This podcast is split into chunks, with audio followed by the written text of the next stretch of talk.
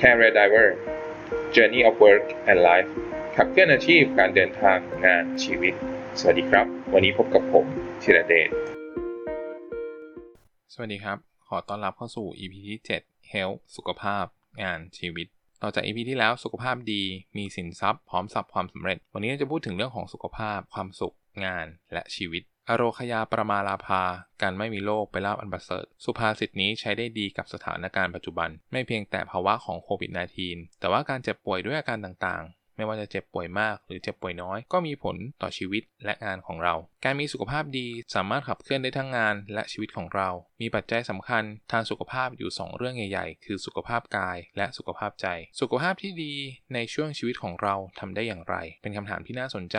ราะหลายคนยังอยู่ในช่วงวัยในการเริ่มต้นทำงาน หลายคนทำงานมาสักพักหนึ่งแล้ว หลายท่านใกล้ประสบความสำเร็จในหน้าที่การงาน สิ่งหนึ่งที่เราอาจจะลืมดูแลไปคือเรื่องของสุขภาพ สุขภาพมีความสำคัญอย่างยิ่งในแง่ของการขับเคลื่อนร่างกาย การขับเคลื่อนงาน เรื่องแรกคือการดูแลสุขภาพกายการรับประทานอาหารถือว่าเป็นสิ่งที่มีความสำคัญอย่างยิ่งนะ เพราะว่าการรับประทานอาหารเนี่ยเปรียบเสมือนการเติมน้ำมันให้กับรถร่างกายของเราก็ต้องการสารอาหารที่มีคุณค่า ดังนั้นการรับประทานอาหารควรมีความหลากหลาย มีไฟเบอร์ เพื่อเป็นกากใยที่ช่วยให้เราสามารถขับถ่ายได้ดี รวมถึงการจัดสัดส่วนอาหารให้มีความเหมาะสมกับความต้องการในแต่ละวัน อาหารที่ไม่ดีต่อร่างกาย อย่างเช่นพวกจังฟู้ดก็จำเป็นที่จะต้องควบคุมปริมาณในการรับประทาน การงดรับประทานอาหารในบางมื้อ เป็นพฤติกรรมที่ควรหลีกเลี่ยง เนื่องจากว่าหากเรางดรับประทานอาหารในบางมื้อไปแล้วเนี่ยก็จะส่งผลอย่างหนึ่งกับร่างกายก็คือการเกิดภาวะ การหิว ซึ่งการหิวเนี่ยจะมีผลในระยะยาว บางครั้งบางช่วงที่ท่านอดอาหาร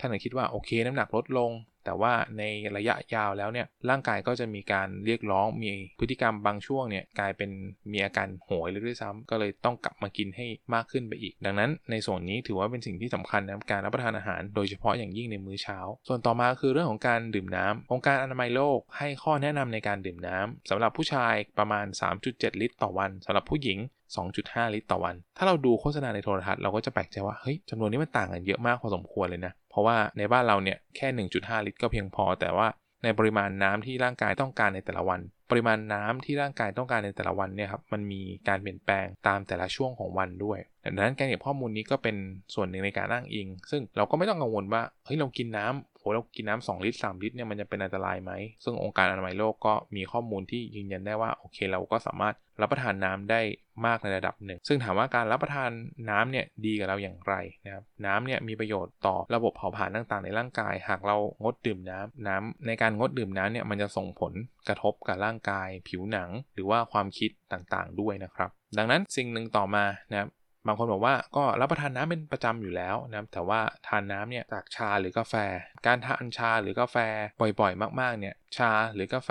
มีผลนะครับในส่วนของการทำงานในบางส่วนของร่างกายที่มันจะผิดปกติ ดังนั้นการรับประทานชากาแฟเนี่ยก็ไม่ควรบริโภคมากเกินไป แล้วก็ในส่วนของการออกกำลังกาย ก็พึงออกกำลังกายให้เป็นประจำอย่างที่กล่าวไปใน episode ก่อนๆนะครับที่บอกว่าควรจะออกกำลังกายได้สัก 30 นาทีนะเพื่อให้เกิดการออกกำลังกายที่เป็นแอโรบิกซึ่งจะช่วยทั้งระบบหายใจ ระบบหมุนเวียนเลือด แล้วก็สิ่งสำคัญในแง่ของสุขภาพกายก็คือ prevent better than cure นะครับการป้องกันไว้ดีกว่าแก้ เราตรวจสุขภาพดูแลร่างกายเราเป็นประจำเนี่ย มันก็จะส่งผลที่ดีกับเราทั้งในปัจจุบันแล้วก็ในอนาคตด้วยนะครับสำหรับบางคนในเรื่องนี้นะครับก็ถือว่าเป็นข้อคิดอย่างหนึ่งที่สำคัญก็คือว่าทำงานอย่างหามรุ่งหามค่ำสุดท้ายเงินที่ได้มานำไปจ่ายให้กับโรงพยาบาล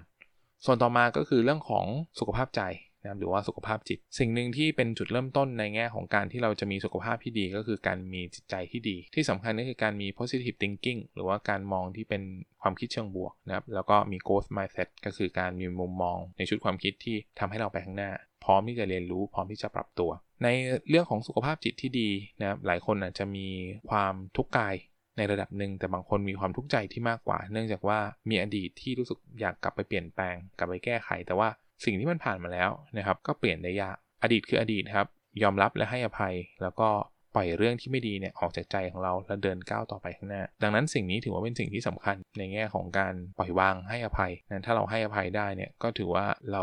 เราชนะใจตัวเอง ส่วนต่อมานะครับในการที่จะมีจิตใจที่ดีเนี่ยสิ่งสำคัญก็คือเราจะต้องพยายามลดสิ่งเร้าก่อนนอน ในช่วงก่อนนอน 5 นาที หรือว่า 30 นาทีเนี่ยนำมือถือโทรศัพท์มือถือเนี่ยออกไปห่างได้เลยนะครับแล้วก็อาจจะทำสมาธินั่งสมาธิหรืออ่านหนังสือเพื่อผ่อนคลายอารมณ์ที่ผ่านเข้ามาในแต่ละวัน รวมไปถึงอาจจะนั่งทบทวนสิ่งที่เกิดขึ้นในแต่ละวันก็ได้ สิ่งหนึ่งที่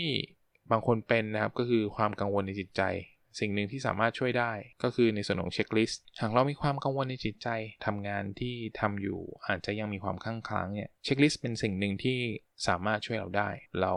list ออกมาว่าเรามีรายการงานอะไรที่ยังค้างอยู่นะมีงานอะไรที่ต้องทำก็สามารถช่วยได้ แล้วก็อีกอย่างหนึ่งนะความผิดพลาดเป็นสิ่งที่เกิดขึ้นได้ในความเป็นมนุษย์นะอัลเบิร์ตไอน์สไตน์เคยกล่าวไว้ว่านะครับคนที่ไม่เคยทำผิดพลาดก็คือคนที่ไม่ทำอะไรเลย ดังนั้นส่วนนี้นะครับหากวันไหนเรารู้สึกว่ามันผิดย่ำแย่นะครับก็ขอให้เรามีมุมคิดว่าเอาโอเค เราก็คนธรรมดาทำผิดพลาดได้ แต่ว่าขอให้ได้เรียนรู้จากความผิดพลาดนั้นๆนะครับบทสรุปสำหรับวันนี้นะครับสำหรับสุขภาพมุ่งเน้นไปในส่วนของ 2 เรื่องใหญ่ ๆ ก็คือในเรื่องของสุขภาพกาย แล้วก็สุขภาพใจ ก็อยากให้ท่านผู้ฟังหมั่นใส่ใจดูแล แล้วก็ให้ความสำคัญในทุกๆวันของชีวิต เก็บประสบการณ์ เรียนรู้ในสิ่งต่างๆ ที่เข้ามา ทำงานหนักหนา มีเงินมากมาย แต่ลืมดูแลร่างกายและจิตใจในบั้นปลายสุดท้ายของชีวิต ก็จะสนิทเป็นมิตรกับโรงพยาบาล อยากให้ท่านผู้ฟังดูแลสุขภาพ มีความสุขสดใส ยิ้มรับวันใหม่ทุกวันนะครับ ก็ขอขอบคุณท่านผู้ฟังที่เข้ามารับฟังช่องของเรานะ ใน episode ถัดไปนะครับ เราจะพูดถึงเรื่องของ Career and Life งานชีวิต Wealth ความมั่นคง แล้วพบกันใน episode ถัดไปครับสำหรับวันนี้ สวัสดีครับ ฝากติดตามในช่องทางของ Anchor SoundCloud YouTube Facebook b l o g d i t และ Twitter ด้วยนะครับ Carrier Driver Green Big and Kick Off